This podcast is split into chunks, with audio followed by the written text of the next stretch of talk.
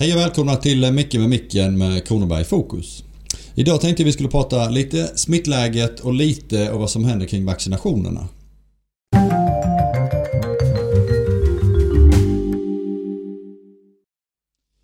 När vi pratar smittläget så vet ni att jag sista veckan har sagt att vi är lite undantaget. Att vi, där sjunker lite hos oss smittläget medan nästan hela Sverige faktiskt så stiger det. Och jag kan glädjande nog konstatera att vi har ytterligare en vecka nu när det faktiskt ser bättre ut för Region Kronoberg. Det sjunker antalet smittade denna veckan också. Och det som är extra eh, inspirerande är att, att andelen som är positiv av de proverna vi tar faktiskt sjunker. Vi är nere på 7-8% och det har vi inte haft på jättelänge. Så det ser fortfarande positivt ut. Något annat som är positivt är ju att vi nu har fått ändrade rekommendationer vad gäller Astras vaccin.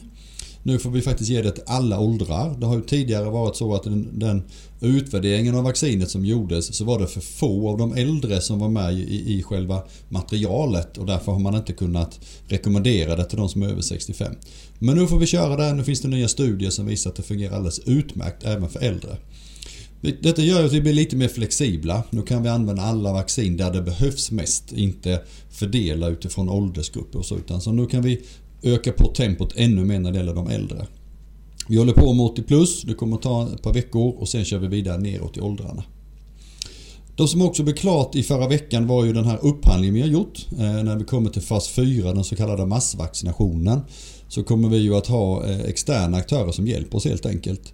Eh, den upphandlingen är färdig och vi har fått ett par stycken företag som nu ska mer praktiskt titta hur de ska göra. Men, men de är beredda att ta ett stort ansvar för att hjälpa till under andra kvartalet i år. Det var dagens rapport men jag skulle vilja avsluta med att säga att glöm nu inte bort att uppmärksamma idag för idag är det faktiskt den internationella kvinnodagen. Så att idag har vi lite extra fokus på dessa frågor. Eh, så med de orden vill jag tacka för mig och så ses vi om en vecka.